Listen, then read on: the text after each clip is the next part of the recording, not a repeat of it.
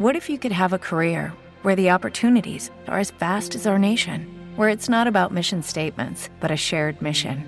At U S Customs and Border Protection, we go beyond to protect more than borders. From ship to shore, air to ground, cities to local communities, C B P agents and officers are keeping people safe.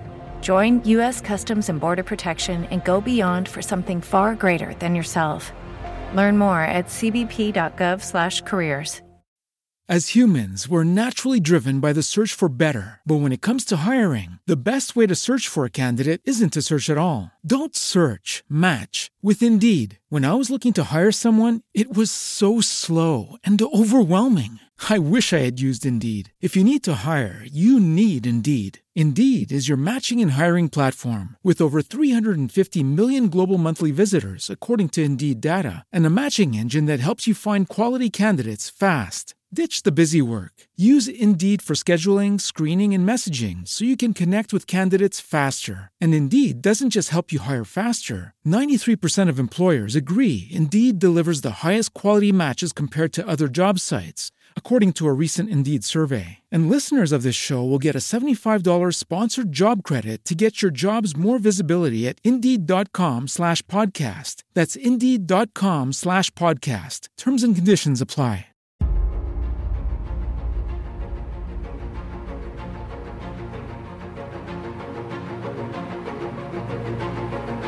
Buonasera, buongiorno, buon pomeriggio, buonanotte a tutte quante ascoltatori e ascoltatrici e bentornati a Fumettocrazia, un podcast su Rafael Leao. No, ovviamente stiamo scherzando, ce ne approfittiamo solo perché la componente interista della, del consiglio non è presente, ma siamo sempre qui per un nuovo episodio di Fumettocrazia, la settimana fumettistica, la, la rubrica che è veramente dedicata ai fumetti di casa Marvel e casa D C, in uscita ogni settimana in contemporanea con gli States.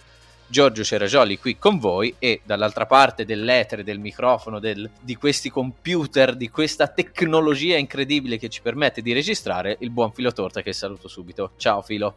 Ciao Giorgio, saluto a tutte. Puntata specialissima anche questa perché, diciamo, avrà uno svolgimento un po' eh, particolare e diverso rispetto al solito, perché concentreremo nella prima parte tutta, diciamo, la settimana fumettistica, quindi con le vostre uscite, appunto, tre di casa D C e due di casa Marvel, per lasciare spazio nella seconda parte all'ospite di giornata Alessandro Cappuccio, eh, disegnatore italiano tra le altre della serie regolare attualmente pubblicata in America di Moon Knight, con cui appunto parleremo sia de, della sua attività, del suo lavoro, di come anche lui come si trova a lavorare in Marvel e ovviamente di un personaggio che, anche se forse non tra quelli di primissimo ordine o comunque tra quelli più conosciuti al grande pubblico, si appresta a avere ovviamente una grande ventata, diciamo, di popolarità portata anche dalla serie tivù che presto vedremo su Disney Plus, interpretata da Oscar Isaac. Quindi, per lasciare ancora più spazio appunto all'ospite e agli argomenti più eh, interessanti nella seconda parte di, della puntata, corriamo e velocizziamo un po', diciamo, quello che è il nostro solito il nostro solito recensire le uscite settimanali, e partiamo subito di corsa con casa D C e partiamo con quella che è una delle serie, questa sì davvero più chiacchierate comunque degli ultimi mesi, perché stiamo parlando di Superman Son of Kal-El, scritta dal sempre più eh, incensato Tom Taylor, con disegni di Sean to- eh, Tormey, scusate, eh, inchiostrati da Orf- Raul Fernandez, colori del sempre eh, verde Federico Blee e lettering di Dave Sharpe. E mi viene da dire che prima di tutto è un numero otto che, e questo è un, un, forse un tema che si ritrova spesso, e voglio sentire soprattutto te Filo, ci ricorda ancora una volta perché John Kent abbia tutto quello che serve per indossare il mantello di Superman. Sì, perché la cosa che emerge di più in questa serie è proprio il protagonista e la sua caratterizzazione. E diciamo che Taylor dedica ampio spazio a mostrarci i, i sentimenti, il monologo interiore di John, la sua, e in particolare poi la, quello che emerge è proprio un sentimento molto supermaniano, molto preso dal padre, della compassione, della voglia di aiutare tutti, eh, di non lasciare indietro nessuno, per cui quando salva la città da uno tsunami ma comunque ci sono qualche morto, perché lui non può essere in tutti i posti contemporaneamente, eh, è più facile per lui dispiacersi per le vite perse che per quelle salvate, quindi sicuramente questa caratterizzazione tipica supermaniana, ma poi vediamo anche il desiderio di essere anonimo che è proprio di Superman, eh, ma in questo caso si intreccia con la, vo- la voglia di indagare, di partecipare alle indagini, che è molto invece della madre Lois, e quindi vediamo proprio figlio di cotanti genitori, potremmo dire. Assolutamente, perché appunto diciamo eh, se la chimica, diciamo, e il rapporto tra Superman e eh, giornalista è un po' anche ripresa comunque dal rapporto tra eh, John e eh, Jay Nakamura, eh, il suo attuale fidanzato, però è anche vero, come dicevi giustamente te, che John è un po' la sintesi sia di Lois che di Clark, di questa power couple, insomma una delle power couple più importanti della storia del fumetto americano, appunto. E di cosa rappresentano entrambi, del, da una parte del soffrire per ogni singola vita, eh, ed è una cosa che abbiamo visto spesso anche in Action Comics ultimamente, che abbiamo sempre detto che eh, Philip Kennedy Johnson su quelle altre pagine sta eh, portando avanti così bene, appunto soffrire ogni volta che non si riesce a salvare tutti, allo stesso tempo questo desiderio verso la verità, che comunque è un tema che con Superman, diciamo anche dalla precedente gestione, quella eh, del buon Bendis, è un aspetto che si sente sempre più forte, sempre più frequentemente, diciamo, sulle pagine dell'Azzurrone. E posso dire che questo numero otto, anche dopo il numero sette, inizia un po' a muovere la trama, perché questo è, una, è un punto su cui, di cui discutevamo prima di iniziare a registrare, eh, forse uno delle poche lati negativi, diciamo, di questa gestione eh, Taylor finora, e che un po' ritroviamo anche su Nightwing, è che in diversi numeri eh, possiamo dire che succedeva poco o nulla. Sì, diciamo che quello che sta emergendo un po' in questo Superman, e forse anche su Nightwing ultimamente, è un Tom Taylor che appunto vuole dare tanto spazio ai propri protagonisti e anche, da un certo punto di vista, ai buoni sentimenti, ma eh, Per, per questo spesso le trame procedono un po', un po' a rilento, e allo stesso tempo, ok, l'approfondimento psicologico che hai fatto è sicuramente interessante, ma da un certo punto di vista nulla di nuovo, nulla di particolare, in particolare su Nightwing, e quindi c'è questa sensazione di sì, lettura leggera, ma manca qualcosa per, per essere veramente pregnante, on point. E in questo Superman finalmente vediamo, dopo tanti numeri un po' a rilento, vediamo i, i villain, eh, The Rising, eh, procedere procedere nel loro piano, diciamo, di dare la colpa, mostrare come i supereroi siano inadeguati alle esigenze di sicurezza dei cittadini, eh, perché anche perché appunto sono supereroi, non rispondono a nessuno, e quindi sia necessario un diciamo un esercito di esseri super, però totalmente sotto il controllo di qualcuno, eh, in questo caso appunto del presidente Bendix, che poi possono essere venduti al miglior offerente, ai governi quando necessario, eccetera eccetera. E diciamo che anche in questo qua eh, un esercito senza mente in mano di chi è disposto a pagare di più, il modo con cui viene venduto, cioè nella, diciamo, spottone pubblicitario che fa Bendix, dice che bisogna riprendere il controllo, dobbiamo essere noi a, a governare, sono metafore non proprio sottilissime da parte di Taylor, molto on the nose, come direbbero in inglese, che non vengono poi più di tanto approfondite. Diciamo che Taylor le usa più come eh, sfondo per poi parlarci dei personaggi, che per approfondire meglio dinamiche più simili al mondo reale, che è una scelta sicuramente un po' più facile da un certo punto di vista, ma reale, in cui un Bendix con qualche capello in più sta cercando di impiantare dei computer ne- nelle teste delle scimmie nel frattempo, quindi non si riesce più tanto a capire quale effettivamente sia la storia che parte da un fumetto o quale sia eh, la realtà. Però ap- ap- apriamo e chiudiamo parentesi, insomma. Sì, no, e quindi diciamo appunto per i propri villain, anche per, diciamo, il mostro che è comparso in questi due numeri, no? Si è scelto di usare un mostro marino che è stato risvegliato a causa del riscaldamento globale, ma poi è giusto una scena, un affresco un, una, che ci viene dato, ma poi è solo una scusa appunto per parlarci della compassione di, di John, eccetera. E in questo eh, appunto Taylor usa la, la l'attualità come spunto, ma poi non viene più di tanto approfondito. Sì, sono abbastanza d'accordo, e forse questo è appunto uno dei punti, come dicevo, che forse mi sta facendo leggermente non storgere il naso, però che vorrei che fosse eh, limato, diciamo, da, dall'autore. Un aspetto che invece secondo me negli ultimi due numeri, grazie al cambio anche di, di disegnatore, secondo me è, è migliorato, è anche dal punto di vista artistico, perché questi ultimi due numeri appunto eh, sono disegnati da Sean Tormey e vengono inchiostrati dallo stesso Tormey da, e da Raul Fernandez. Secondo me è un passo in avanti rispetto a Teams, no? A te piaceva di più? Non lo so, eh, in realtà mi è piaciuto Tormey, adesso è... non saprei bene fare il confronto. Devo dire che in questo numero aveva anche un compito non semplice, perché appunto parlavamo di mostri marini e quindi c'era tanta tanta acqua da disegnare, e sappiamo che l'acqua non è proprio un, un materiale semplice da rendere, con tutti i riflessi, con texture appunto liquida non semplice, e secondo me se l'è cavata bene, non, magari non l'eccellenza assoluta, però ha fatto un ottimo lavoro anche con un dettaglio che non è semplice. E poi mi è piaciuto perché c'è tanto mantello di Superman in questo Superman Son of Kal-El. È bello perché fa un po' l'effetto, come spesso si è detto su Batman, dove il mantello in realtà è, un per- è il vero e proprio sidekick eh, del pipistrello, e anche qui appunto Tormey eh, usa un po' la stessa tecnica, in quanto eh, sembra quasi che il mantello sia animato di vita propria, diciamo, e, eh, però mh, viene gestito molto bene lungo le tavole, e secondo me fa un effetto veramente bello, soprattutto in alcune tavole di purazione, come riesca a dare un senso del movimento e di dinamicità che altrimenti il disegno non avrebbe.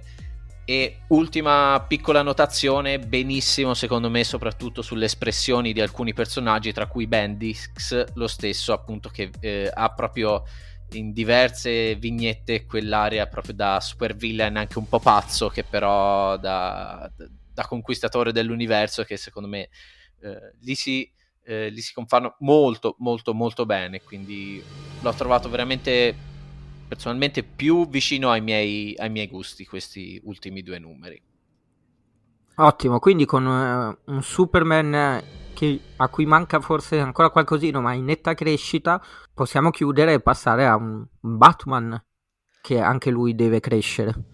Sì, deve crescere perché eh, stiamo parlando di Batman eh, di Jace Fox, quindi il Batman che si è appena trasferito a New York, con eh, la serie appunto I Am Batman giunta al numero sei, eh, dove abbiamo sempre John Ridley a, alla scrittura, un nuovo artista Ken Lashley ai disegni, colorato da Rex Locus, con eh, il lettering di Tori Peteri. E secondo me, già lo avevo detto col numero cinque, ma soprattutto col numero sei c'è un discreto cambio di passo. I Am Batman secondo me si portava dietro forse un po' il problema di tutto questo cinque G, di questa idea di ri- sostituire i- gli eroi con una versione più giovane e diversa, come appunto stiamo, abbiamo appena parlato di John Kent. Qui Jace Fox che dovrebbe prendere il posto di Bruce Wayne. A proposito, Dark Crisis, magari ne riparleremo più avanti di tutto quello che è venuto fuori. E però appunto secondo me c'è un discreto passo in avanti, appunto in parte anche dovuto a una eh, linea secondo me artistica più definita, che è forse più vicina al registro anche e al tono di questa testata. Non lo so, eh, io nei primi numeri non avevo patito l'arte, perché comunque vabbè, il numero uno di Quapel, che è durato poco, ci ha giusto illuso. Però il numero due, tre, quattro c'era stato Steven Sigovia, che eh, abbiamo già apprezzato su Aliens ad esempio. In realtà mi era piaciuto, anche se tre quattro era coadiuvato di, da un altro artista, Christian Duce, tra parentesi. Esatto, cinque un altro ancora, adesso siamo arrivati a Ken Lashley, ma secondo me non è mai stata l'arte, anche se devo dire che da un certo punto di vista, cioè Segovia magari come artista mi piace più di Lashley, però Lashley ha uno stile più, più squadrato, che funziona, che si avvicina alle atmosfere che si vuole più dare, più ruvido anche mi verrebbe a, a da Batman dire. Sì, è vero, però secondo me il problema principale dei primi numeri era appunto che non si capiva bene cosa voler fare con il protagonista, anche perché Eh, c'era una questione di linee temporali non chiarita benissimo, per cui cioè nel primo numero sembrava che fossimo ambientati nel futuro, poi però, cioè nel futuro tipo di tre quattro anni, mi sembra si dicesse che Bruce Wayne non si vedeva più a Gotham appunto da cinque sei anni, una cosa del genere, e poi però si era, ci si era intersecati con Fear State, quindi un po' di confusione editoriale. Invece appunto il cinque, usato per chiudere qualche... qualche accenno di trama, magari un po' in fretta, tipo le questioni di Jace col padre vengono risolte molto facilmente, però eh, permette in questo numero sei col nuovo setup di finalmente prendere un personaggio, dargli un, un ruolo diverso e approfondire tematiche sia legate a Batman sia legate allo stesso Jay Fox in maniera più interessante. Sì, sinceramente avevo abbastanza paura del cambio di setting, perché eh, avevo paura che fosse stato, allontanandolo da Gotham e spostandolo su New York, fosse stato tra virgolette messo un po' in cantina.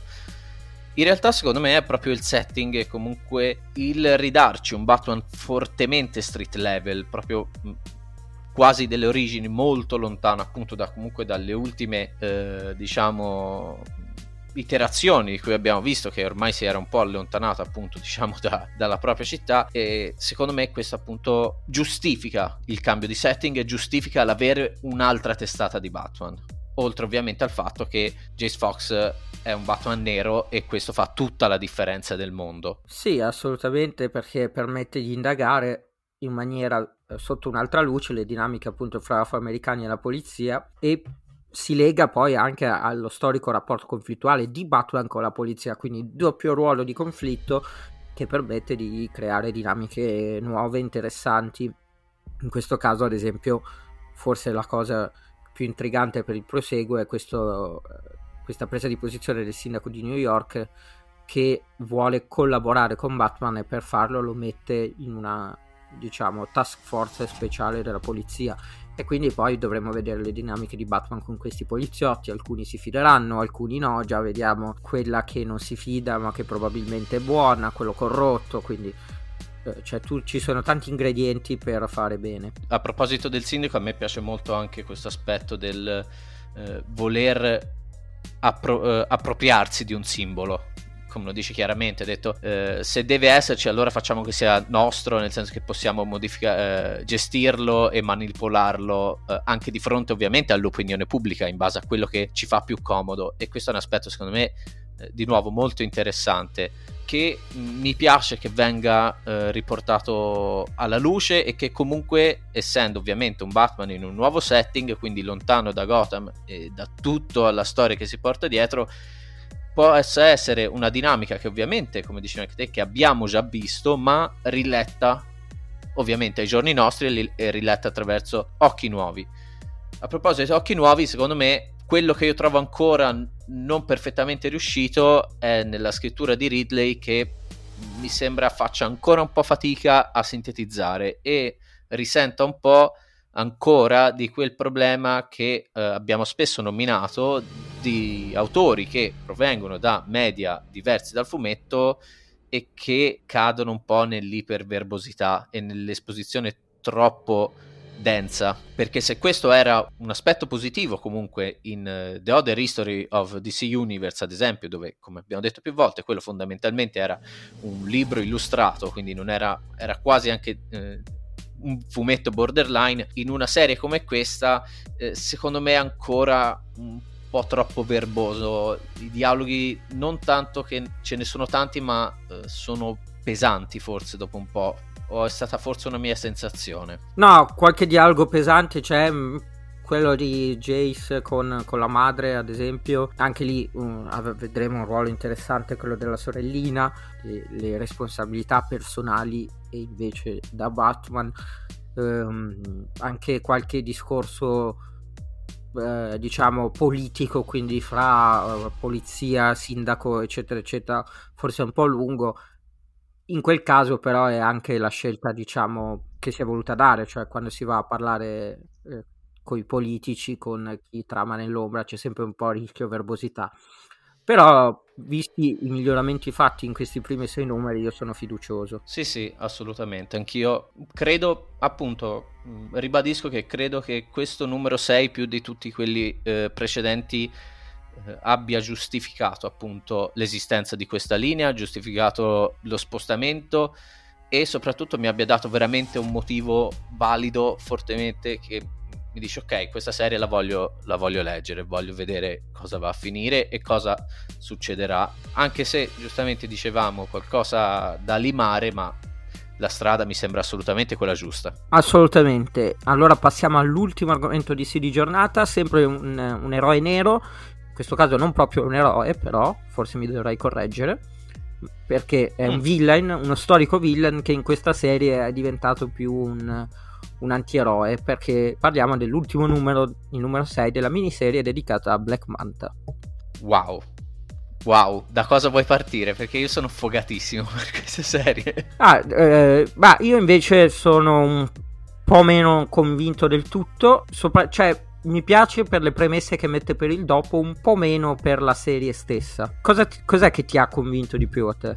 Allora, io intanto eh, ho amato entrambi gli artisti. Uh, quindi sia Matthew Dow Smith, che ha uno stile minimale e fortemente f- frastagliato, forse anche troppo, sia Valentin Delandro, che uh, lima un po' rispetto appunto a Matthew Dow Smith, diciamo, uh, gli spigoli, ma uh, continua ad avere questa arte minimale che a me piace tantissimo, fa risaltare i colori e le diverse palette in un modo uh, straordinario. A proposito, complimenti davvero Marissa Louise, che eh, appunto gestisce i colori, e allo stesso tempo mi non credevo che mi sarei mai interessato così di un personaggio come Black Manta, cioè non, non lo so, l'ho trovato tragico, tragico nel, nel senso positivo del termine, nel senso che vedo l, la, il dolore e la fatica di questo villain, super villain, che magari per lunga parte della sua, della sua storia editoriale è parso come un... come una macchietta, perché parliamoci chiaro, diciamo un po' tutto l'universo Aquaman eh, per tanto tempo ha avuto un po', è stato un po', non dico lo zimbello di casa D C, però comunque ha avuto, forse è quello che ha fatto più fatica ad allontanarsi dal, dall'era camp, e allo stesso tempo credo che insomma Chuck Brown, lo scrittore, in sei numeri ci dica tanto, o voglia dirci tanto. Sì, però eh, non lo so, mi è sembrato, cioè eh, Black Manta mi sembra che gli sia mancato qualcosa, forse perché se i numeri erano pochi, però eh, mi manca quel qualcosa per capire davvero le sue, cioè le sue motivazioni secondo me non sono state chiarite del tutto. C'è un po' senso di colpa, è orgoglioso del, di quello lo stesso, di ciò che ha fatto in passato, eh, però non si capisce davvero quello che voglia fare ora. Credo che la, la cosa che ci lascia di più sia appunto la le parole con cui si apre il numero uno e con cui quasi si chiude il numero sei. Questa lettera eh, a Jackson, quindi al futuro Aquaman, di fatto, eh, di, di non sapere cosa lascerà eh, della sua vita, la sua legacy appunto, cosa rimarrà, se un villain, un pirata, un, una macchietta appunto, un qualcosa che doveva essere non è stato, che è un po' Eh, quello che gli rinfaccia Devil Ray, che è questo villain introdotto appunto in questa eh, sei numeri, che è un po' diciamo una versione eh, originale forse di Black Manta, e che doveva riportarlo un po' a, a sentori più classici. E ad esempio le, le rimostranze che gli fa Devil Ray appunto sul quando gli dice, soprattutto nel numero cinque, che secondo me è il numero forse migliore della serie, ci avevi promesso di essere, che ci avresti guidato verso qualcosa, e poi ti sei messo a perdere tempo a litigare con i super supereroi e quant'altro. Non lo so, non so, ci ho voluto forse leggere anche troppo, però io l'ho trovato una critica interessante un po' a tutto quel mondo, diciamo, di attivisti o comunque persone impegnate che poi quando arriva il momento, tra virgolette, di, di, di muoversi veramente, diventano un po' eh, potrei dire si fanno un po' assorbire dal sistema. Non, non lo so, no, non so no, se... No, secondo me il problema, cioè, nasce il fatto che eh, si vuole dare un ruolo, cioè si vuole, diciamo, rivisitare il passato di Black Manta dandogli più significato di quello che ha, ed è un'operazione difficile, perché appunto lui dice tu ci volevi guidare verso qualcosa, ma lo dice anche Black Manta stesso, Black Manta non, non ha mai pensato a questo, però allo stesso tempo Black Manta all'epoca non pensava a questo, lui era un pirata, però allo stesso tempo si fa riflettere lui sul suo passato e lui stesso cerca di darsi più motivazioni di quelle che, che aveva. Quindi è una continua tensione fra il volergli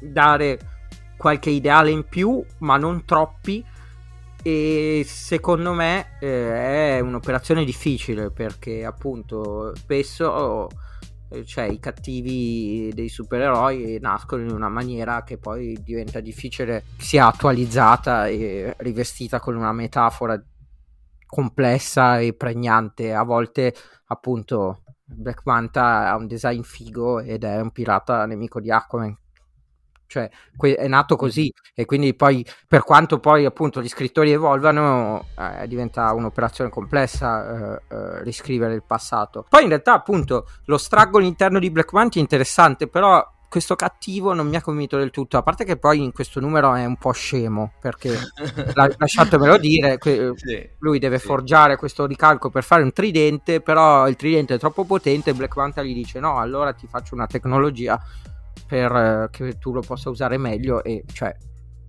che il villain dice sì sì sì eh, fammi pure questo congegno, e poi ovviamente non può più usare il tridente, viene sconfitto da Black Manta e dici ma perché? E, e secondo me non lo so, appunto il nostro villain antieroe, eh, come sempre scrivere un antieroe è, è difficile, perché l'equilibrio, la, la linea è sottile, per cui non sembri troppo un eroe, non sembri troppo un villain, è complicata, e in questo numero sei forse è un po' troppo buono invece rispetto al numero cinque, in cui mi era piaciuto di più, era stato trovato un equilibrio migliore. Co- una cosa invece che mi è piaciuta molto è il cast che, con cui è stato attorniato il nostro protagonista, perché Gallus, questa The God, bellissimo questa tuttofare, aiutante, combattente, ma anche organizzatrice, nel senso che trova le persone, trova i colpi, è molto interessante, molto ben scritta, il loro rapporto funziona. E questo mago, Doctor Strange eh, della Black, Mist. Black Culture, Doctor Mist, eh, ha degli ottimi dialoghi, eh, le sue motivazioni appunto funzionano. E poi Torrid, questo villain mostro buono, non si capisce, è, ha un design super bello, che forse appunto con dei disegni un po' più definiti potrebbe emergere ancora di più, anche se mi è piaciuto già disegnato da Dow Smith e funziona su pagina. Ecco, cast assolutamente azzeccato e variegato, e che mi è piaciuto anche a me, quindi la storia di Black Manta proseguirà comunque in Aquaman, con il numero uno che uscirà tra un paio di settimane, perché nel frattempo settimana prossima si concluderà anche Becoming, Aquaman The Becoming, scusate, di cui, spoiler, vi parleremo. E niente, un'ultima inciso, è più una curiosità, perché eh, Matthew Dow Smith disegna eh, Black Manta fondamentalmente con il volto di Idris Elba. A te dà noia quando tipo personaggi sono così simili ad attori reali? O perché io a volte leggevo e pensavo ma questo è Idris Elba, cioè, quindi ero quasi distratto da questa cosa, è solo una cosa su cui mi fisso io. No, anch'io in generale non lo apprezzo tantissimo, diciamo che poi un conto è se appunto c'è stato un attore iconico o più attori iconici che hanno fatto quel personaggio su schermo, e tu puoi rendere omaggio anche a quello, perché e quindi magari disegni Batman che assomiglia di più a Ben Affleck, a, a Christian Bale, perché, que- perché vuoi ispirarti anche all'atmosfera di quei film, e, e quello ci posso anche stare. Invece in questo caso, che appunto non c'è alcun legame fra attore e personaggio, almeno in questo momento, non so se ci sarà mai in futuro, ogni tanto sì, anch'io resto un po' così, però Idris Elba è talmente bello che allora... Sì, sì, ci sta. Giustifico tutto. Se non ci fosse il suo erede, eh, come dire, spirituale, cioè Yahya Abdul Mateen secondo, eh, vo- vorrei assolutamente Idris Elba come Black Man. Ok, quindi eh, con D C eh, chiudiamo, perché comunque ci siamo presi anche troppo tempo. Rapidissimamente il resto della settimana, appunto, della distinta concorrenza. Eh, Batman Catwoman numero dieci. Boh. Io questa serie inizio a non capirla più, e non, non capisco come sia possibile che il, le descrizioni fondamentalmente dello stesso scrittore siano così diverse tra lo speciale, di cui vi abbiamo parlato un paio di settimane fa, e il numero chiamiamolo regolare, però a sto punto vedremo con il dodici come andrà a finire. eh, Justice League Annual duemilaventidue numero uno, eh, finalmente un numero piacevole da Justice League, eh, sempre del buon Bendis, grazie anche e soprattutto secondo me a, ai disegni di eh, Sanford Green, ah, che a me piacciono un sacco. Un'avventura un po' più libera, diciamo un po' caotica della Justice League, ma che secondo me eh, mette in risalto bene le qualità che conosciamo bene appunto del buon Bendis. Poi soprattutto Detective Comics inizia un po' a calare secondo me, e non so più bene dove stia andando a parare Mariko Tamaki, eh, forse anche per colpa del, di Max Reynor, che è il disegnatore che ha sostituito negli ultimi due numeri Ivan Reis, che ha uno stile molto più fumettoso, molto più cartonistico e meno realistico di Ivan Reis, che secondo me toglie un po' di peso e un po' di pathos al, alla storia in sé, quindi bene ma non benissimo. Ultimo e secondo me vera perla di questa settimana, eh, Suicide Squad Blaze numero uno, eh, serie Black Label in formato speciale, quindi anche più largo, scritta da Simon Spurrier, che abbiamo letto più e più volte ultimamente, disegnata da Aaron Campbell con i colori della solita magnifica Jordi Belair. Wow, eh, un, una storia anche questa fuori continuity della su, su Suicide Squad, mh, con questo stile super graffiante di Aaron Campbell, sporco, una storia di guerra e, e su come gli uomini vengano, siano carne da macello uh, fondamentalmente nelle mani uh, dei potenti, ma veramente veramente veramente bella. Aspetto il numero due, così ne parleremo in modo più.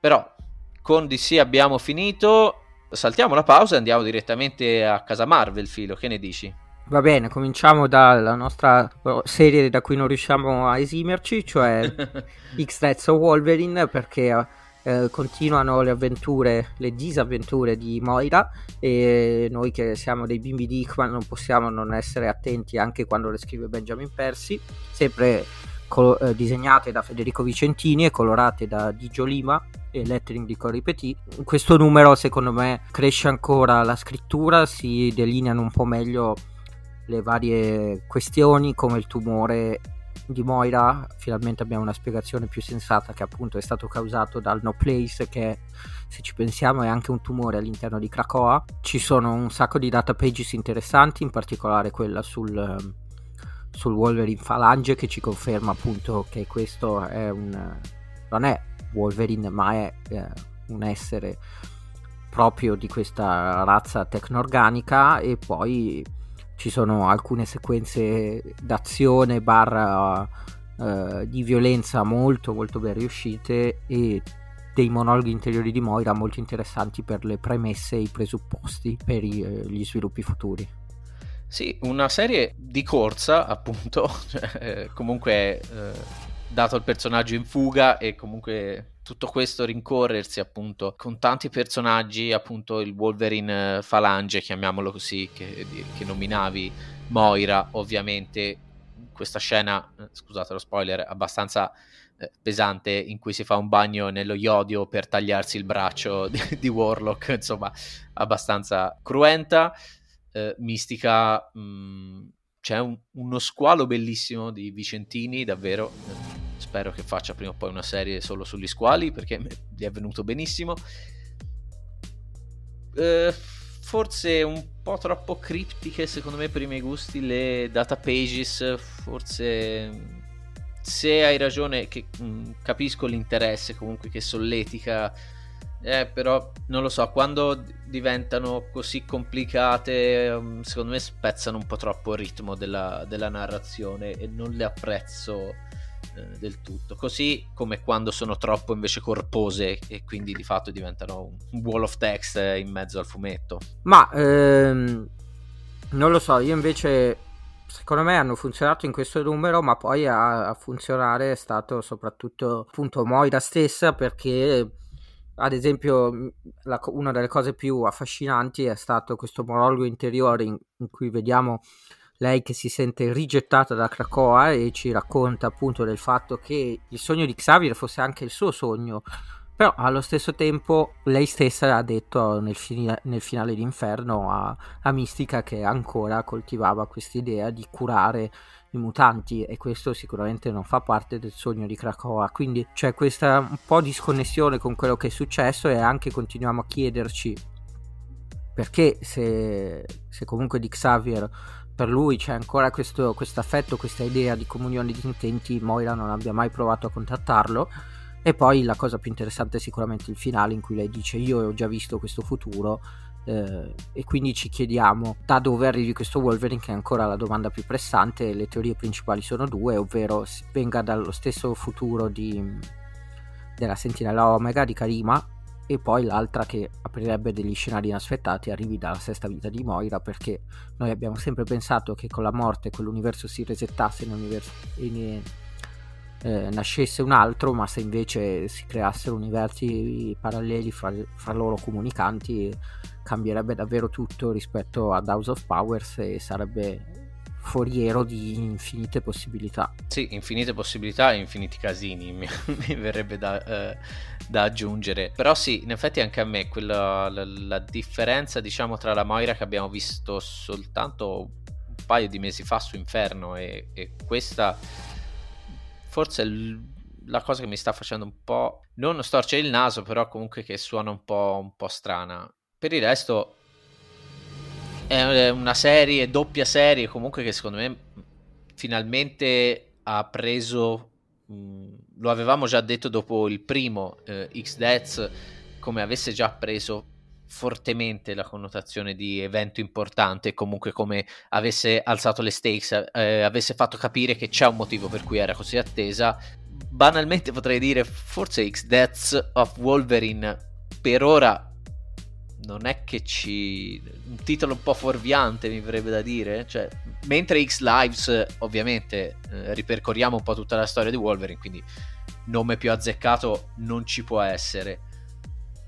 Non lo so, qui Moira on the Run forse suonava me, su- suonava troppo male. No, beh, chiaro, c'è tanto Terminator due con, eh, con, con due diversi esseri che cercano la nostra protagonista, Mystica e, e appunto Wolverine. E, però secondo me il, il vero motivo del titolo lo scopriremo, lo scopriremo quando scopriremo qualcosa di più su questo... mutante canadese robot, e quindi eh, secondo me c'è ancora spazio per, per scoprire il... per giustificare la scelta del nome, diciamo. Esatto, esatto. Ok, oppure no, vorrei dire che come... ha segnato Pinamonti, non so se volevamo dare ah perché notizia. Giustamente noi siamo fingiamo di parlare di fumetti, ma siamo un podcast sull'Empoli che da quando lo seguiamo ha fatto tipo un punto in dieci partite, però vabbè lasciamo stare. Va bene, eh, direi che andiamo al secondo argomento di casa Marvel, che ne dici? Sì, parliamo di un'altra miniserie, un'altra miniserie evento, questa volta eh, che non riguarda solo i mutanti, ma riguarda un po' tutta, tutti i supereroi che vivono a New York, perché torniamo a parlare di Davis Reign col numero quattro, sempre scritto da, C- da Chip Zdarsky, disegnato da Marco Checchetto, colorato da Marzio Menitz e lettering di Clayton Cowles. Devo dire che questo è forse il numero chiave di questa miniserie, per soprattutto le due pagine finali, bellissime sia graficamente che per come sono scritte e per le conseguenze che vanno per il futuro, perché andiamo subito al sodo, sappiamo Vabbè, che... spoiler ovviamente, cioè, no, non so neanche se ha senso che continuiamo a dirlo, perché penso che chi ci ascolta ormai lo sa, però insomma... spoiler. Vabbè, sappiamo che eh, durante il ciclo di Wade... Eh, de- ehm, il nostro Devil, il nostro Matt, aveva fatto dimenticare a tutti la sua identità segreta grazie all'azione dei figli dell'Uomo Porpora, e quindi grazie ai poteri dell'Uomo Porpora Winston Fisk anche incidentalmente si impone di ricordare e ricorda l'identità di Devil, ricorda il nome Matt Murdock, e la pagina finale con lui sul tetto sotto la pioggia e il monologo interiore di Chip che si diverte con le citazioni e chiude con appunto Fisk che dice che può finalmente essere rinascere, quindi be born again, eh, è ottimamente un gioco di citazionismi che funziona alla grandissima e fa felice tutti i fan di vecchia data del, del diavolo del diavolo rosso. Però quello che poi emerge in tutti questi numeri è la bravura di Chip a scrivere i dialoghi di tutto l'universo attorno a Matt, perché c'è una pagina di, per Foggy, una pagina per Kirsten, una pagina per Bo- Butch, il figlio eh, segreto, diciamo, scoperto solo di recente di Wilson Fisk, e in ognuna di queste pagine que- ciascuno di questi personaggi eh, emerge otti- perfettamente, emerge la sua caratterizzazione, emerge il cuore e l'affetto di Foggy per Matt, ad esempio, come Kirsten eh, comunque non riesca a resistere all'aria da cucciolo ferito, come dice lei, del diavolo, il vero Latin lover dell'universo Marvel, diciamolo. diciamolo. E, e appunto il rapporto fra Butch e Fisk, il loro dialogo è, è scritto veramente molto bene. Sì, hai colto secondo me fondamental pu- fondamentalmente il punto, perché se da una parte Checchetto alle tavole continua a fare un lavoro mostruoso, non solo le ultime due che hai già segnalato, ma eh, secondo me praticamente tutto l'albo, con un, un'ulteriore menzione d'onore ai capelli, il modo, so che può sembrare banale, ma il modo in cui eh, Checchetto disegna i capelli sia di Typhoid Mary sia eh, di, di Jessica Jones eh, secondo me è fantastico, è avvolgente, sembra, sembra che abbiano vita propria e risalta in, sulle tavole e dà un, un volume unico veramente, quindi non posso che fare complimenti, anche se devo dire il personaggio più bello che secondo me disegna Checchetto in questo numero è Moon Knight in versione eh, recluso, con questa eh, maschera fatta di bende con la luna rossa forse di, eh, tracciata con il sangue, chi lo sa, eh, appunto in questo momento di evasione. Ma mi stavo quasi dimenticando le, le braccia di, Do, eh, di Octopus che abbiamo già con, che, di cui avevamo già parlato in un paio di episodi fa, cioè di come sembra che queste braccia siano infinite, con ancora più vita propria rispetto eh, al normale. Davvero dal punto di vista artistico questa eh, è una serie che continua a sbalordire, ma appunto non è solo l'arte come dicevi, perché Chip porta avanti, e questo secondo me è davvero eh, impressionante dell'autore. Noi abbiamo spesso incensato, se non sbaglio il primo episodio de- della settimana fumettistica che abbiamo registrato si chiama I bimbi di Chip Zdarsky, o il primo o il secondo, quindi eh, per far capire eh, come la pensiamo in generale. Però in questi numeri sta emergendo come Chip conosca fondamentalmente tutti i personaggi che eh, mette dentro questo evento, e non è una cosa così banale, cioè il fatto che di riuscire a giostrare e a dirigere, diciamo, tutti questi personaggi così diversi, con le proprie storie, con le proprie eh, sensibilità così diverse, ma lasciandoli sempre riconoscibili senza essere macchiette, secondo me davvero dimostra la, la capacità di eh, scrittura di un autore che ormai penso Negli, anni, negli ultimi cinque anni sia stabilmente tra i top cinque tra quelli che scrivono sulle major, a stare bassi forse. Eh sì, assolutamente sì, e, la, e lo sta mostrando sia in Marvel che in D C. Vedremo come continuerà, però secondo me questo numero è veramente, dà un senso in più all'evento che finora magari sì era stato interessante per l'atmosfera, per il misto fra eh, Dark Reign e e Civil War, però qui adesso finalmente emergono le conseguenze per il nostro protagonista, vediamo eh, interagire alla grande anche i personaggi secondari secondari per questa serie, come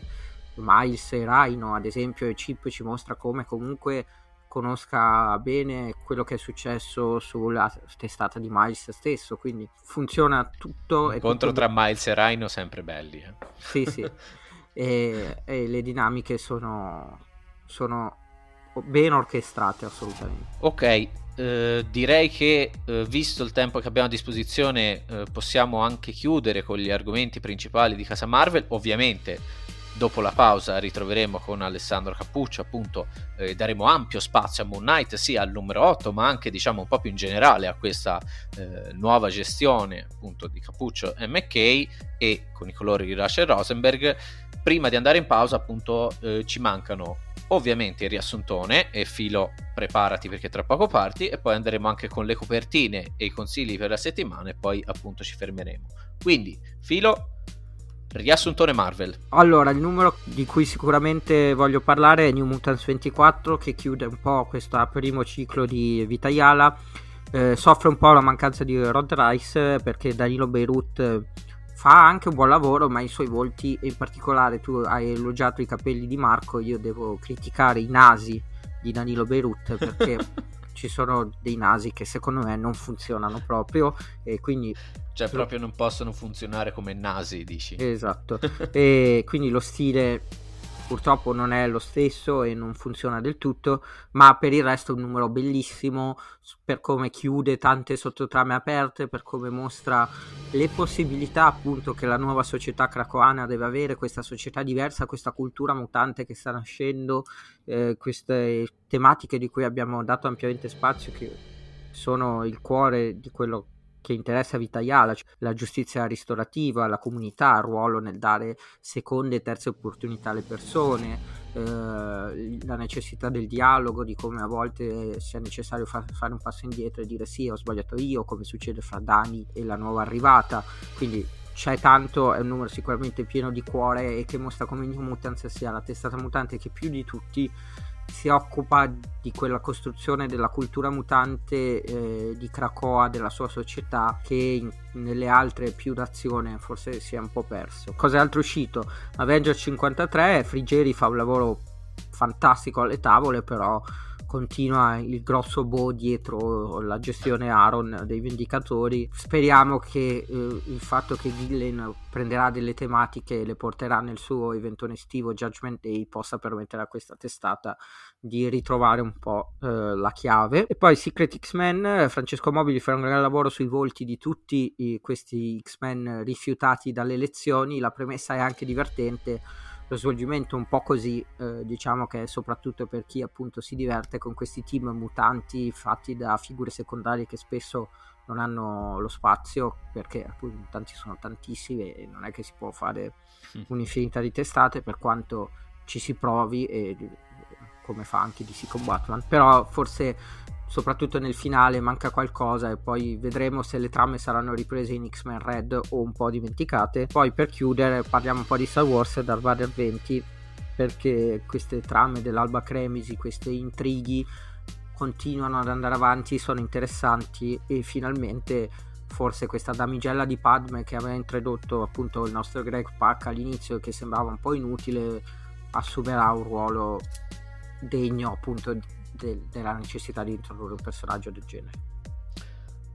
Ok, direi che appunto con gli argomentoni per ora eh, quello che dovevamo dire lo abbiamo detto. Ci tuffiamo appunto, prima di lasciare come già detto spazio a eh, Moon Knight un attimo eh, nel futuro, con l- prima di tutto la meglio copertina, e eh, vado subito io perché le mie due scelte eh, ricadono prima di tutto su Uh, Justice League settantadue, la variant cover di uh, Ariel Olivetti con Doctor Fate e Shazam uh, uniti in questo pugno tonante, mi verrebbe da dire, uh, lo dico già ora, Pierce Brosnan come Doctor Fate, miglior casting di sempre.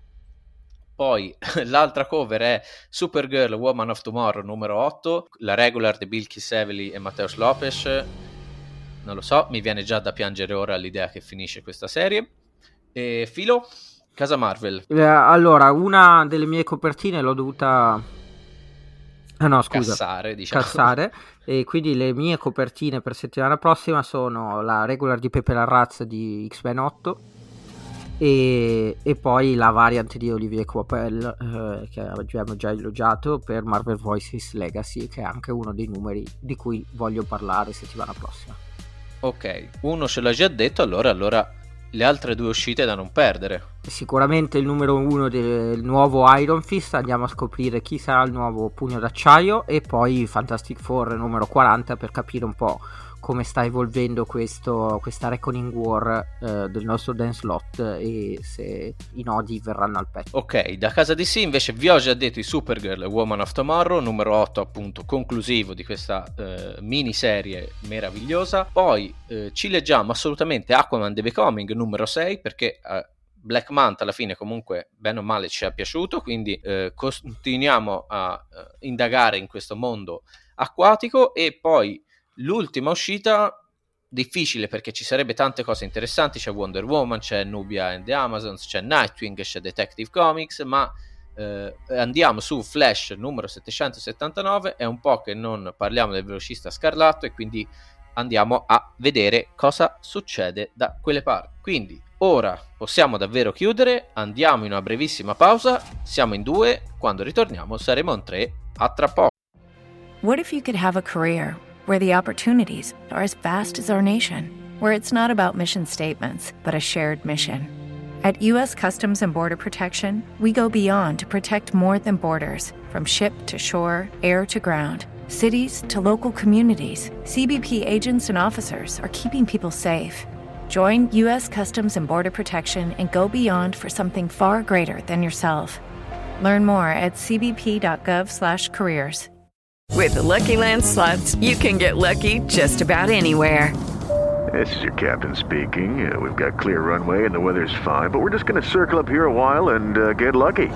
No, no, nothing like that. It's just these cash prizes add up quick. So I suggest you sit back, keep your tray table upright, and start getting lucky. Play for free at Lucky Land Slots dot com. Are you feeling lucky? No purchase necessary. Void where prohibited by law. eighteen plus terms and conditions apply. See website for details. Ben rientrati, ben rientrati dopo la nostra pausa. Come vi avevamo promesso, eravamo in due e adesso ci ritroviamo in tre, perché eh, come annunciato già inizialmente, appunto, abbiamo il grande piacere di avere un altro autore italiano che lavora direttamente eh, in casa Marvel e che sta appunto disegnando eh, una delle eh, serie che ci sta piacendo di più in generale, che oh, spoiler già per il futuro, col numero otto secondo me ha toccato forse il suo punto più alto, ma di questo poi ne discuteremo insieme a lui, perché stiamo parlando appunto di Alessandro Cappuccio, disegnatore di Moon Knight, che ringrazio e a cui do il benvenuto a Fumettocrazia. Ciao a tutti, grazie a voi, grazie di avermi invitato, è, è, molto, è molto figo essere qui, finalmente eh, poter parlare. Per ok. Perché comunque, eh, come dicevamo anche prima di eh, diciamo riprendere la, la registrazione, insomma, per noi fa solo piacere, è solo un onore poter, insomma, comunque eh, parlare anche direttamente con chi poi eh, c'è dietro, come abbiamo detto anche con Valerio Schiti, chi è dietro effettivamente e fisicamente a fare eh, quello che, di cui tutto noi poi parliamo settimanalmente e che ci appassiona. Quindi passo la palla a Filo, che dà un po' il via alle danze, e poi entriamo, diciamo, nella discussione. Allora, cominciamo con, con un po' di background. Allora, ovviamente quando eh, in questo periodo, quando par- parli di un artista, la prima cosa che fai qual è? Andare a vedere i suoi profili social, e quindi scorrendo un po' il profilo Instagram di Alessandro ho visto tanti schizzi di Moon Knight, ma poi tanti schizzi di personaggi Marvel vari, Spider-Man, eh, gli X-Men, c'è un po' di Batman e anche qualcosa di non americano, ho visto tanti personaggi di Dragon Ball, Kid Buu, Vegeta, eccetera. E quindi volevo chiedere ad Alessandro come è iniziato un po', quali sono state le sue ispirazioni per avvicinarsi al mondo dei, dei fumetti, più attraverso la tivù, quindi i cartoni, d'altronde tutti un po' abbiamo visto eh sì. Dragon Ball in tivù, o subito carta? E allora, no, beh, come tutti i ragazzini del, degli anni novanta, diciamo che dopo scuola la prima cosa che, che, che vedevi in televisione era giustamente la Dragon Ball, quindi diciamo che partì tutto quanto da, da lì. Disegno, cioè la passione per il disegno in generale, sì, appunto è partita tutta da Dragon Ball e dalla serie animata di Bruce Timm, di Batman. Diciamo che quelle appunto sono quelle due cose che mi hanno fatto scattare, no? E la passione, poi ovviamente sono arrivati tutti quanti, eh, tutte quante le altre serie, non so se vi ricordate addirittura l'Uomo Ragno e i suoi fantastici amici, quella bellissima tresciata che c'è, che faceva sì, l'uomo... bellissima con l'Uomo Ghiaccio, Stella di Ghiaccio. Fuoco, esatto. Quindi diciamo di sì, diciamo che poi... ho iniziato così, ho iniziato con loro e il fumetto è arrivato molto dopo, molto dopo. E... No, infatti ho visto, stavo scorrendo anch'io, ho visto tante veramente eh, illustrazioni diverse, ovviamente Batman, ovviamente io quando, quando sento, vedo accendersi il bat-segnale ovviamente mi si rizzano subito le antenne, quindi eh sì. non posso che condividere la passione ovviamente per la serie animata. Ma eh, vedo anche Gundam, eh, insomma, anche appunto, tra l'altro super fighi, devo grazie, eh, quelli, quelli sono venuti un po' più sono venuti un po' più avanti con i robottoni classici robottoni giapponesi. Eh, cioè in realtà la roba americana, eh, a parte Batman appunto, eh, era molto, cioè non è che la seguivo tantissimo, eh, vedevo molta televisione, ripeto, quindi quello che, che ci arrivava era eh, soprattutto era Giappone. Tutta dal Giappone, tutta dal Giappone, l'Uomo Tigre, Kenshiro, eh, tutta roba, le M T V Anime Night, che... gli M T V Anime Night, i Koniuyasha, come no, eh. Beh, ricordi, eh, va. eh, e... serate meravigliose, ragazzi. Serate, sì. Trigun, Eva e Inuyasha, no, il terzetto. Eva l'ho recuperato Potremmo da poco, fare un podcast intero su Trigun, secondo me. Sì, Trigun l'ho vista tre volte, per quanto sto fissa. E... Eva purtroppo no, Eva l'ho recuperato tutto quanto ultimamente, perché da piccolo mi ricordo che non ci capivo assolutamente nulla, non che sia cambiato tanto, la verità, però l'ho recuperato, diciamo, in ordine, l'ho recuperato ultimamente, ecco. eh. grossi, grossi ricordi e grossi traumi soprattutto, mi sì. verrebbe da dire, madonna, sì. Però insomma tutto questo background anche eh, diciamo giapponese ti ha portato alla fine a entrare in Marvel, insomma, e direi anche su una delle testate che, come dicevo anche prima, soprattutto in questo anno in cui ovviamente ci avviciniamo sempre più all'uscita della serie tivù, che inevitabilmente nei, nei giorni d'oggi ha un impatto comunque più o meno relativo su, anche sulle testate a fumetti, appunto, com'è stato l'ingresso in Marvel?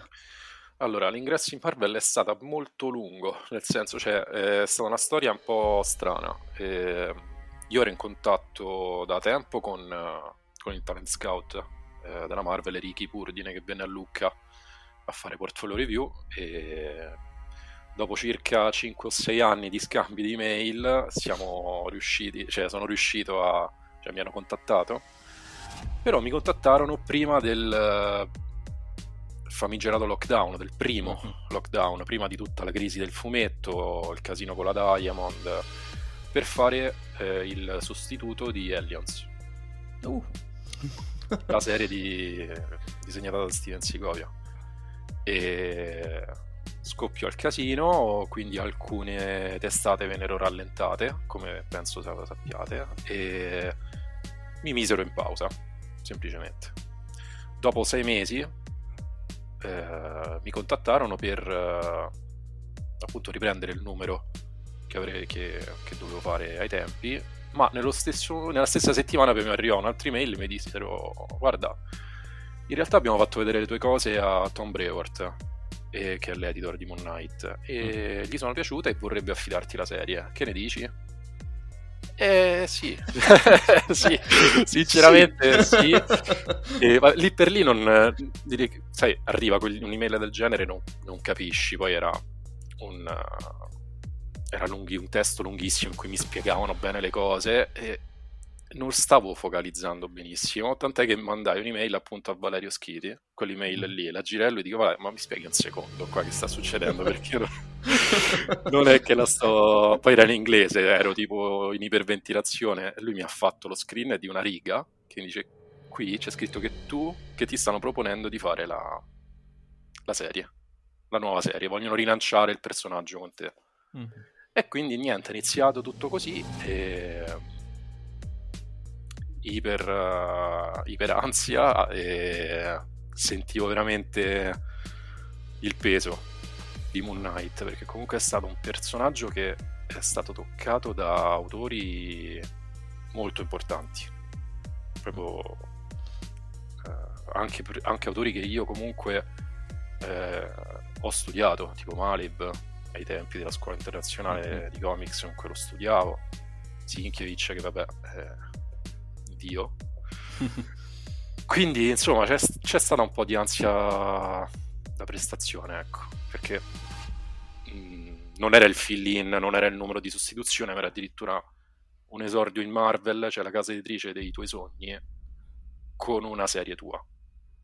Mm. E, diciamo, è stata bella... un'emozione molto forte, ecco. Beh, eh, lo, lo immagino, anche perché appunto, eh, insomma, dal dire sì, in pausa magari vieni a fare qualcosa, a fare un filino, a fare... No, ok, ora ripartiamo con Moon Knight, insomma, che era un argomento che volevo trattare perché, eh, come dicevi giustamente te, Moon è un personaggio forse... non di primissimo piano, che però ha una grande qualità che è quella di essere stato eh, trattato sia da scrittori, quindi da sceneggiatori, che da eh, disegnatori e coloristi di altissimo livello, cioè il Gotha veramente, e solo rimanendo nel più eh, recente passato, proprio recentissimo, Smallwood e Lemire, allora, Declan Shalvey, eh, Warren Ellis, cioè solo rimanendo agli ultimi boh, sette otto anni, insomma, ora non ricordo più il tempo, negli ultimi anni passa un po' in modo strano, passa un po' strano, è vero, però eh, e quindi insomma penso che comunque la, insomma, l'impatto sia stato importante, però non per fare il solito gnori con l'ospite, però secondo me te lo sei eh, insomma te la sei cavata alla grande, e eh, proprio delle scelte che avete fatto secondo me eh, nelle, appunto nel in questo redesign, o comunque un po' ritorno diciamo al costume, anche eh, ne parlavamo, ne abbiamo parlato spesso in puntata, un costume che ha un forte impatto di neri, un po' per il tuo stile, un po' per forse volerci dire anche qualcosa più sul, su questo personaggio così tormentato, o è più una mera eh, scelta stilistica? Allora, beh, tanto grazie, cioè, sono contento che vi piaccia, perché fa sempre piacere. E per quanto riguarda il costume, in realtà è partita, è partita tutta molto...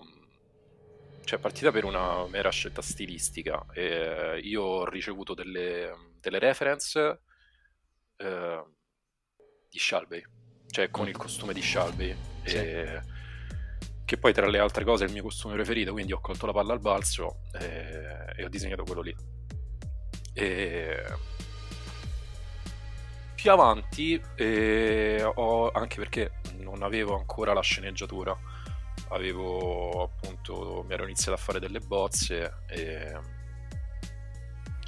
però più avanti, anche leggendo le sceneggiature, questa, ehm, questo contrasto, come stavi dicendo tu appunto, tra Moon Knight in mantello e mister Knight che è completamente bianco, poi in realtà eh, insomma questa loro differenza bianco e nero mi ha anche aiutato nel tracciare due personalità, non dico differenti, però parallele, cioè dal momento dell'azione al momento del dialogo, addirittura appunto con la psicologa, che sta cosa mi è piaciuta tantissimo, che Jed secondo me ha fatto un lavoro formidabile su, sui dialoghi. Mm. Eh, quindi questo... possiamo dire sì, effettivamente alla Batman, perché comunque eh, l'influenza c'è, è innegabile, il personaggio si presta anche un pochino, e... però appunto mi piace tantissimo giocare col costume nero, giocare, farlo emergere dall'ombra, far vedere soltanto magari qualche dettaglio della cappa nera o la luna, e... boh, è partita comunque, è andata, poi è andata automaticamente, cioè più siamo... poi vedrete che più andrà avanti e più sarà scuro. Mm. Voi siete al numero otto, io ho finito il, sto, ho finito il dieci l'altro giorno, diciamo ci sarà molta più ombra anche nei prossimi numeri, quando che porteranno la serie, almeno questo ciclo narrativo, a concludersi, sarà molto più, più oscuro di quello che, che insomma si è visto finora, quindi, perché comunque lo richiede anche le, la sceneggiatura con, con il nemico, col cattivo, insomma. Voi non, non potete vederlo che ci ascoltate, ma io e Filippo stiamo ridendo sotto i baffi letteralmente, quindi siamo molto, dalla gioia, proprio molto solleticati proprio. A proposito di eh, costume scuro, eh, costume scuro è una caratteristica di questo nuovo personaggio introdotto appunto in questo, in questo ciclo, che è Hunter's Moon, giusto per continuare un po' con i giochi di parole, che è questo diciamo secondo pugno di Khonshu, perché se uno ha il pugno destro mancherà il pugno eh, sinistro, ovviamente c'è pure il sinistro, certamente. E come è nato diciamo dal punto di vista grafico? Alla fine come costume si è scelto appunto di giocare soprattutto sui colori, non tanto sulle differenze mm. eh, stilistiche. Allora, la... se voi, non so se c'è un tweet di Jed McKay che ha fatto, ha postato un disegno, il disegno che lui mi aveva mandato per ispirarmi e per fare, per fare il design, e su Twitter. è stato divertente, mi ha fatto questo bozzetto sulla, con la pe- penna su una carta, e io da lì poi ho tirato fuori tutto il costume, che poi in realtà è molto semplice, eh, perché poi, parliamoci chiaro, cioè, disegnarlo, cioè fare un costume con mille dettagli, poi sarebbe stato un po' complicato gestirselo con i tempi, quindi ho cercato di trovare un design molto eh, minimalista per, eh, per lui, e in realtà le direttive non erano non erano granché, cioè mi ha detto guarda, questo qua è la mia bozza, voglio che ha questo tirapugni e la luna piena come simbolo e la cappa molto classica da Moon Knight senza il cappuccio. Per il resto per il resto vedi tu. Quindi abbiamo fatto diverse prove, comunque doveva essere bello grosso, perché comunque si doveva differenziare, come hai detto tu, non è poi così differente dal Moon Knight che conosciamo tutti, quindi un minimo anche nella corporatura doveva doveva differenziarsi.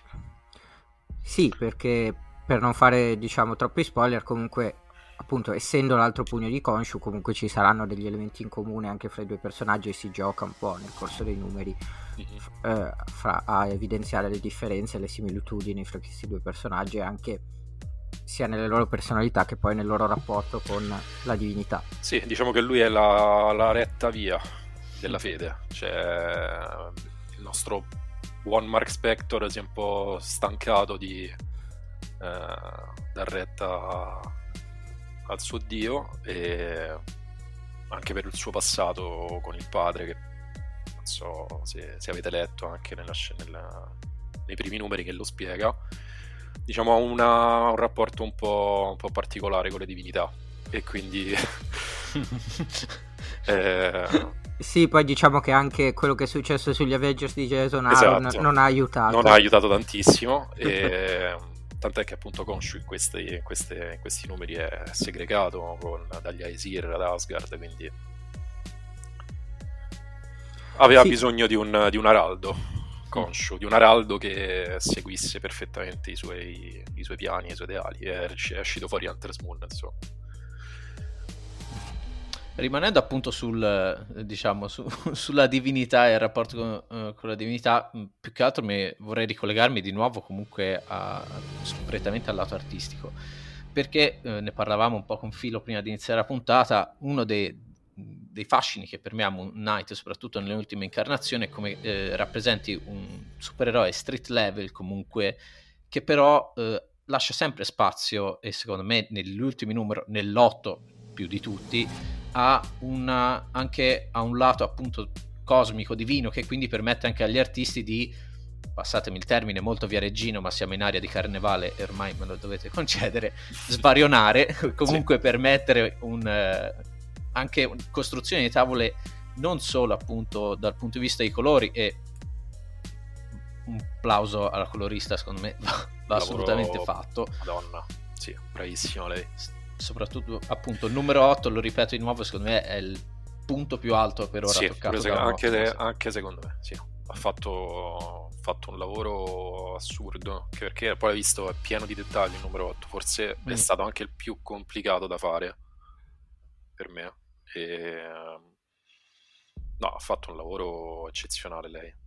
No, no, diciamo, insomma, entrambi lo cioè nel senso, sì, sì, sì, certo, per... in generale l'albo eh, che magari mh, senza appunto cadere in spoiler, sì, è comunque mh, diciamo un tie-in de- dell'evento Devil's Reign di cui vi abbiamo parlato nella prima parte di puntata, che comunque si stacca, diciamo, leggermente eh, dal, dalla trama principale per darci un po' più di eh, appunto di conoscenza di questo secondo pugno di Khonshu, però appunto ha, eh, permette una creazione di tavole, eh, il lavoro che fa Alessandro e col, con la colorista che ora eh, Rachel Rosenberg Perché? Rachel Rosenberg, sì. Ok, pensavo di essermi già perso nome e cognome, che appunto lascia anche, ti permette di divertirti, possiamo dire tantissimo. Lei ha avuto questa intuizione del glow, no? Della, dell'illuminazione, perché è particolare Moon Knight, eh, questa scelta di lasciarlo bianco puro eh, da inchiostrazione, cioè voi come lo vedete è come lo faccio, come lo sketcho io, come lo inchiostro io, quel, quell'effetto magari che potrebbe sembrare un po' un effetto figurina mm. perché comunque è un po' stacca da tutto il resto, perché è l'unica cosa non colorata. Rachel è riuscita a trovare quel compromesso per amalgamarlo e valorizzarlo, cioè quel glow fosforescente che gli mette intorno, come se lui riflettesse il, i raggi lunari. È una bomba, cioè veramente figo. Eh, io poi non ve l'ho detto, cioè non avevo mai lavorato con Marvel, non ho mai lavorato in America, quindi per me era, è stata la prima colorista in assoluto mm. su queste cose qui, e avevo un po' di timore perché tanti coloristi non riescono a valorizzare magari gli artisti, no? Che colorano, invece lei è assurda, cioè ci mette proprio quel tocco in più.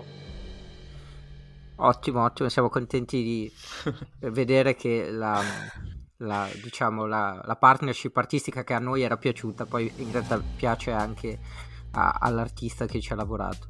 No, eh, parlando un po' più nello specifico di questo numero otto, prima di tornare a fare un po' un, una panoramica sulla serie, eh, c'è stato, appunto, hai parlato di dettagli perché c'è tutto un grande lavoro su queste schegge di vetro sì. che si riferiscono al villain e poi fanno da sfondo a tutta ehm, a tutte le scene in chiesa, ad esempio. Eh, immagino che appunto l'idea sia nata dal nome del villain, che è St- Stained Glass sì, Scarlet sì, sì. Eh, ma è, quanto è stato faticoso fare così tante schegge di vetro? Ma in realtà, allora, le, dico un piccolo svelo, un piccolo segreto, cioè che poi non è neanche un segreto, cioè lavorando in digitale ne fai un tot e poi moltiplichi, quindi proprio banalmente eh, che ne so, ne fai una quindicina, una ventina, poi moltiplichi il livello e le, e le muovi un po' come vuoi. È il vantaggio del lavorare in, digita- in digitale, ecco. Però appunto eh, è stato complicato perché ogni scheggetta di vetro, magari poi avevo pensato anche a fare le cose mattissime, tipo tutti i riflessi di, Moon, di Hunter's Moon in varie prospettive, però i tempi sono quello che sono, non ci sono, non ci sono riuscito, però ogni tanto ce l'ho messo un riflesso magari per, anche per cambiare un po' il ritmo della narrazione. Però sì, è stato un casino, anche perché c'è quella cattedrale, eh, c'è quella doppia splash che ci sono, senza fare spoiler, vari elementi dietro Hunter's Moon, eh, ognuno con un design diverso. Eh,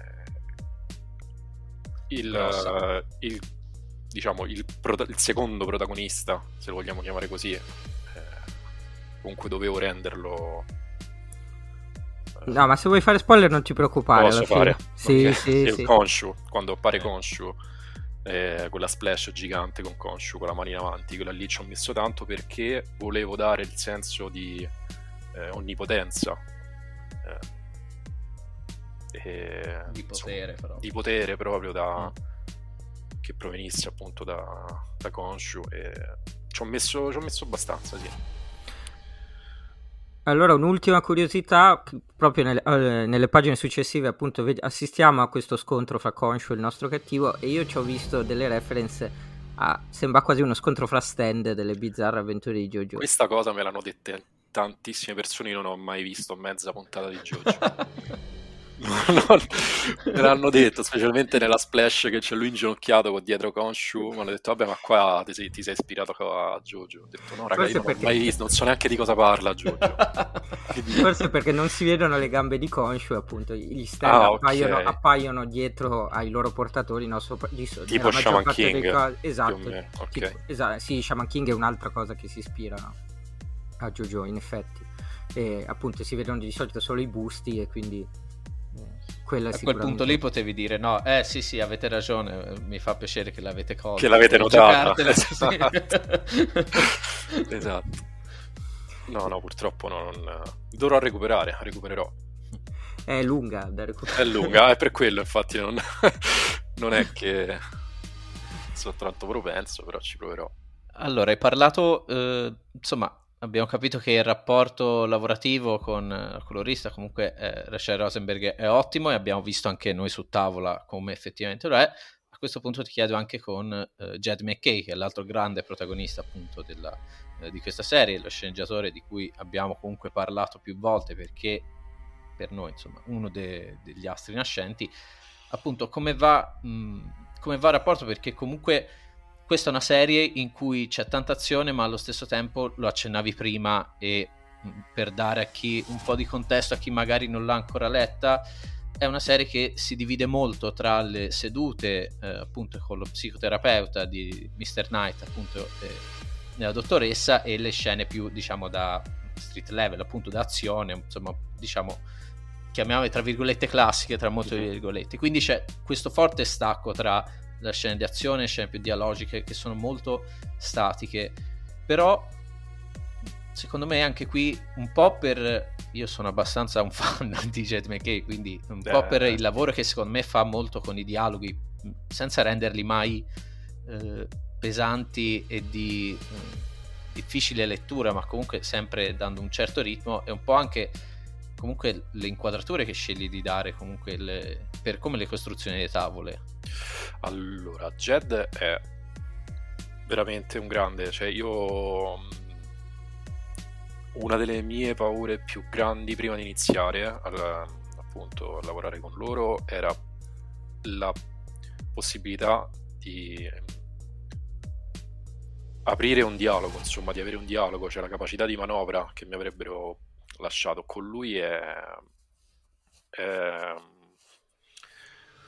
cioè con lui lavorare è, una, è un piacere, perché comunque ogni cosa è iper disponibile. Se c'è un'inquadratura particolare, come vedrete nel numero nove, sì, e c'è una soluzione un po' particolare, ci siamo messi lì io e lui per email a parlare, ma secondo te cos'è meglio, cosa no, mettiamo le bozze, è, comunque il dialogo è, è apertissimo e, ed è forte, cioè è proprio forte a scandire il ritmo del, dell'albo. Cioè se ci fate caso ci sono un tot di tavole di dialogo, un tot di tavole di, tavole di azione, e molte volte ci sono delle didascalie nelle tavole di azione che riprendono comunque, che continuano il dialogo precedente. Sì, questo e l'ho questo... visto molto nel numero cinque, mi pare. cinque, esatto, e questo è un equilibrio secondo me molto importante per la riuscita appunto di una buona sceneggiatura. Poi sa, no, magari oh, esce un po' il romano che è me, però sa essere coatto quando con i dialoghi, quando bisogna essere coatti. Per esempio, sì. Già dal primo che faccia lui che guarda Vermine, fa io non sono Spider-Man, io ti ammazzo. Cioè o sì, sì. Cioè riesce a fare queste cose e a intraprendere un dialogo interessantissimo, a tenerti attaccato quando parla con mister Knight, quando parla con la, la dottoressa, e, che gli parla del passato, gli parla della, dei suoi problemi psicologici. E, è bravo, è bravo anche perché poi i numeri parlano sia con Moon Knight, eh, Black Cat eh, o Death of Do- Doctor Strange, cioè comunque ha fatto, sta facendo grandi numeri. Eh, sia in termini di vendite che di appunto di albi. Eh, è bravo, è bravo e ci si lavora da paura con lui. Ottimo. Non saprei eh... cosa, cosa aggiungere. No, no, era più che altro la, la curiosità, appunto, magari del appunto del rapporto, perché come dicevi te anche eh, per te era importante che ti fosse lasciato eh, comunque libertà e comunque un certo margine di di lavoro, insomma, uh-huh. di possibilità, e questa era una delle cose di cui eh, sinceramente ero un po' più eh, curioso, perché appunto il, secondo me si vede, cioè mh, questa è una cosa su cui io e, Fi- io e Filo mh, insistiamo spesso, anche se uno non è un esperto lettore, qualsiasi cosa questo voglia dire, o comunque attento o quello che si vuole, secondo me si percepisce sempre dal, dal singolo albo quando il rapporto all'interno del team creativo funziona.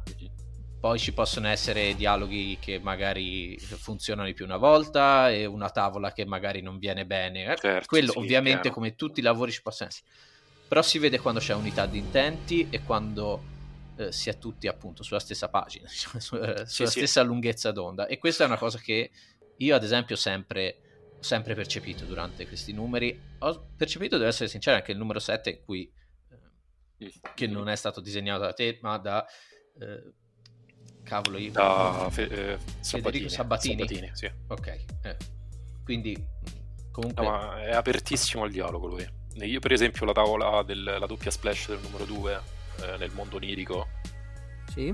e quella lì lui mi aveva dato più o meno delle, delle indicazioni molto blande, però lui quando ci sono queste cose un po' particolari preferisce sempre far andare avanti il disegnatore, perché dice comunque sei tu che lo disegni, io non ti posso imporre una mia visione, ti do delle linee generali e dobbiamo trovare una soluzione comune, e per questo poi la, vengono fuori comunque tavole interessanti, come dicevi tu giustamente.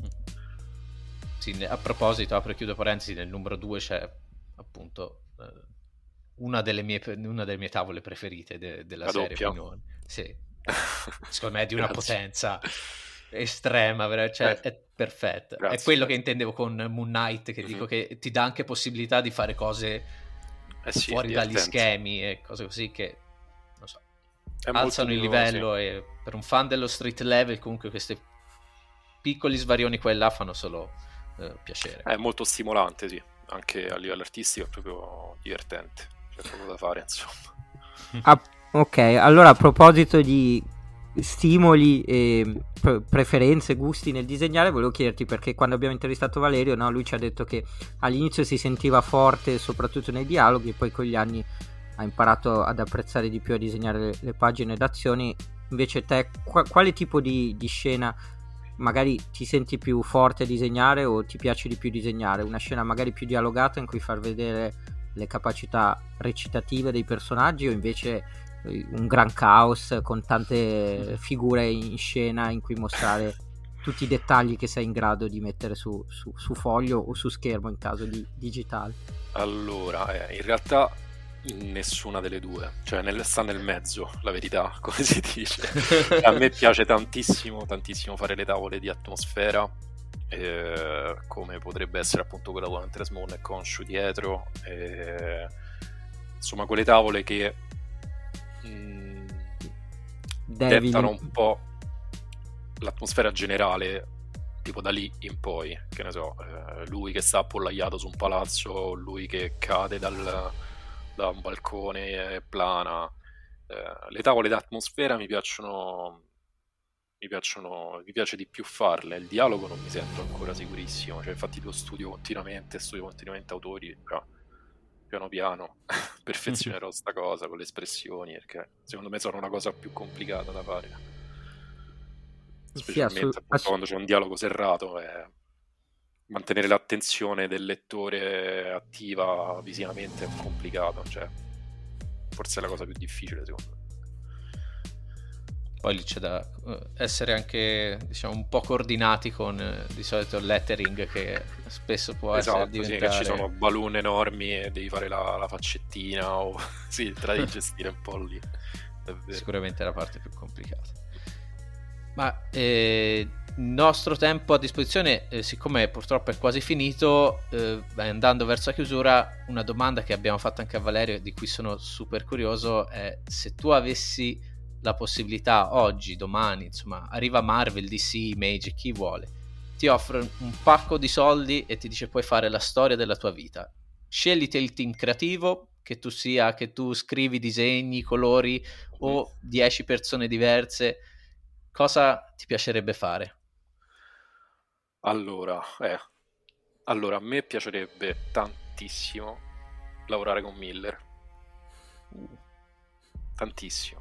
Cioè lui scritto, ovviamente scritto da lui, scrittore, cioè sceneggiatore lui, disegni miei, e un colorista che mi sta piacendo tanto è Michael, Michael Garland, è il colorista di Black Monday Murder, quello di Hickman, mm-hmm. e, Hickman sì. Sì. E Tom Coker, disegnato da Tom Coker. Cioè il suo, il suo gusto nel colore mi piace tantissimo, non so come potrebbe sposarsi magari col mio stile, forse male, non lo so, però ci proverei tanto. Ma hai detto mi danno tutti i soldi del eh, mondo, ti danno tutti i soldi porca, che vuoi, eh, quindi al limite poi ne, ne trovo un altro.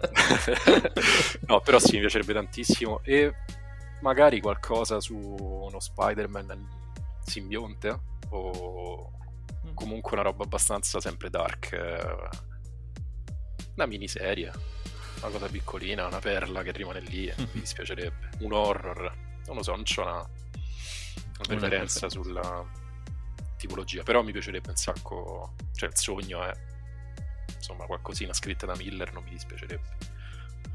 eh, insomma lo leggeremmo eh, sicuramente. E a proposito di leggeremmo, in questo momento cosa stai leggendo? Dicevi che comunque stai studiando molto e yeah. leggi qualcosa, cosa, quanto, qualcosa che ci consigli? Allora, di americano purtroppo non sto leggendo tantissimo. L'ultima cosa che ho letto è Non Stop Spider-Man di Bachalo, disegnato da Bachalo, che Bachalo, l'avete visto, il Moon Knight disegnato da Bachalo, lo sketch? Sì. Cioè, secondo sì. me è uno dei più belli che sia stato mai creato, di Moon Knight, mi è piaciuto tantissimo. Non Io so. ho un debole per Chris Bachalo, lo adoro. È clamoroso. Cioè, ha fatto tre sketch e ha detto vabbè. E... ma comando io e puoi metterti pure là a giocare, qua arrivo io. E quindi lui, e sto recuperando tantissima roba giapponese, eh, Girl from the Other Side di Nagabe, che pure lì è un po' creepy, un po' dark. Io c'ho questi gusti un po' insomma, oh, le cose colorate non, ci, non è che mi piacciono tantissimo. Ce sto recuperando eh, sì, Girl qui, from the Other Side, e Asadora sto leggendo, e sto recuperando Berserk, che quello purtroppo è una eh. grande mancanza, l'ammetto. Sto, Anche... più meno, sto più o meno a metà, quindi beh, goditelo, cioè, non sì, sì. Non c'è, eh, no, adesso purtroppo eh, purtroppo poi vabbè è andata come è andata, poverino, eh, però ce la godiamo così com'è. E quindi no, d'americano più o meno queste cose, eh, cioè d'americano te l'ho detto, giusto uno Stop Spider-Man. Volevo prendere Beta Ray Bill, che ne sento parlare iper bene da tutti, e, sì. e questo qui insomma. E quindi l'ultima domanda era se dovessi dedicarti a un genere diverso a quello eh, americano supereroistico. La risposta più o meno l'abbiamo già. Oddio, non so, non so se me la sentirei col manga, intendi? Eh, no, dicevo per passione. No, no, no, no. Eh, c'è la passione, c'è, però non lo sai che c'è la passione, non sempre è una buona consigliera, cioè mh, non mi sentirei adatto. Sinceramente, opterei più appunto per un dark fantasy, un horror, però andarmi a incastrare con il punto di manga meglio, meglio no, lasciamoli a loro, meglio che, leggerli meglio leggerli, li lascio a loro, che è cultura loro, è tutta, fanno bene, fanno bene loro. Ottimo, d'accordo, eh, ci sembra che ci hai detto tutto. Noi continuiamo a consigliare il tuo Moon Knight, grazie, eh, che appunto uscirà per Panini ad aprile, maggio sì. mi sa Uh, no, uscirà a maggio, se non sbaglio. Oggi c'era scritto maggio, maggio però appunto sì. le date sono un po'... Perché l'America esce domani, mm. e il T P, e penso sì, comunque ci sta quello scarto di... che poi è quasi a un anno dall'uscita del numero uno in America, esce quindi da noi. Sì, che perché... era luglio. Era lu- luglio, mi sembra, giugno. Giugno. Più o meno, vabbè, comunque sì. giugno-luglio, quasi a un anno dall'uscita del... Del, del numero uno. E finalmente eh, quando mi chiedono che fai, Lauri per la Marvel, che fai? Moon Knight. Ah, ok. E questo grazie anche la, alla serie televisiva, eh, che da un paio di settimane a questa parte ormai lo conoscono tutti, tutti esperti di Moon Knight. Ah sì, l'ho visto, perché prima era un casino, cioè non lo conosceva quasi nessuno delle persone appunto di, di non appassionati. Sì, è eh. il classico problema quando devi raccontare ai tuoi genitori che lavoro fai, eh sai... Io devo raccontare i dati, i computer, che è una cosa difficilissima, ma anche raccontare Moon Knight immagino non sia semplice. Eh sì, eh, Moon Knight, no, non lo conosco, ma è tipo Spider-Man, no, non è tipo Spider-Man, se non era Spider-Man, però vabbè, perché mi è stato detto, però vabbè, eh, se vuoi è tipo Spider-Man, fai come vuoi, devo dire. Va bene, eh, allora mh, andiamo in conclusione, quindi eh, ringraziamo nuovamente Alessandro per essere stato con noi, ci ha fatto davvero tantissimo piacere. E grazie quindi, a voi di avermi invitato, contentissimo, veramente. Quindi ve l'ho detto, te lo dico già, replicheremo l'invito a breve, quindi certo, no, quando volete, quando volete ci sono, nessun problema. Poi come dico a tutti gli artisti, noi parliamo volentieri del loro lavoro, ma poi se loro vogliono venire in una puntata dei Bellissimi a parlare del, delle loro letture preferite, sono no. sempre ben, ben accetti. Come no, volentieri. E allora ti abbiamo già scritturato, mi dispiace. avevi, avevi a non dirlo, ma ormai abbiamo ormai già messo in agenda. Incastrato, va benissimo, va benissimo. Va bene. Allora, eh, a me non resta che ricordarvi nuovamente, come tutti i chiusori di puntata, che Fumettocrazia lo trovate su tutti gli aggregatori di podcast. Ovviamente eh, ci trovate soprattutto su Instagram e soprattutto di nuovo su Twitter, dove ricordo sempre il nostro account, diciamo, eh, più attivo, sempre e cercando Fumettocrazia, molto facile, molto immediato. Quindi continuate a seguirci, commentate, metteteci like, fate tutte quelle cose che si fanno di solito alle persone a cui volete bene. Quindi io eh, chiudo, e però prima di chiudere saluto te, Filo. Ringrazio appunto ancora Alessandro, che potete trovare anche lui su Twitter e su Instagram. Grazie, grazie per, a voi. Come nome e cognome Alessandro Cappuccio. Da Fumettocrazia è tutto, e un saluto a settimana prossima, sempre con la settimana fumettistica. Ciao! Judy was boring. Hello. Then Judy discovered Chumba Casino dot com. It's my little escape. Now Judy's the life of the party. Oh, baby, mama's bringing home the bacon. Whoa, take it easy, Judy. The Chumba life is for everybody. So go to Chumba Casino dot com and play over one hundred casino-style games. Join today and play for free for your chance to redeem some serious prizes. Chumba Casino dot com. No purchase necessary. Void where prohibited by law. eighteen plus terms and conditions apply. See website for details. Judy was boring. Hello. Then Judy discovered Chumba Casino dot com. It's my little escape. Now Judy's the life of the party. Oh, baby. Mama's bringing home the bacon. Whoa. Take it easy, Judy.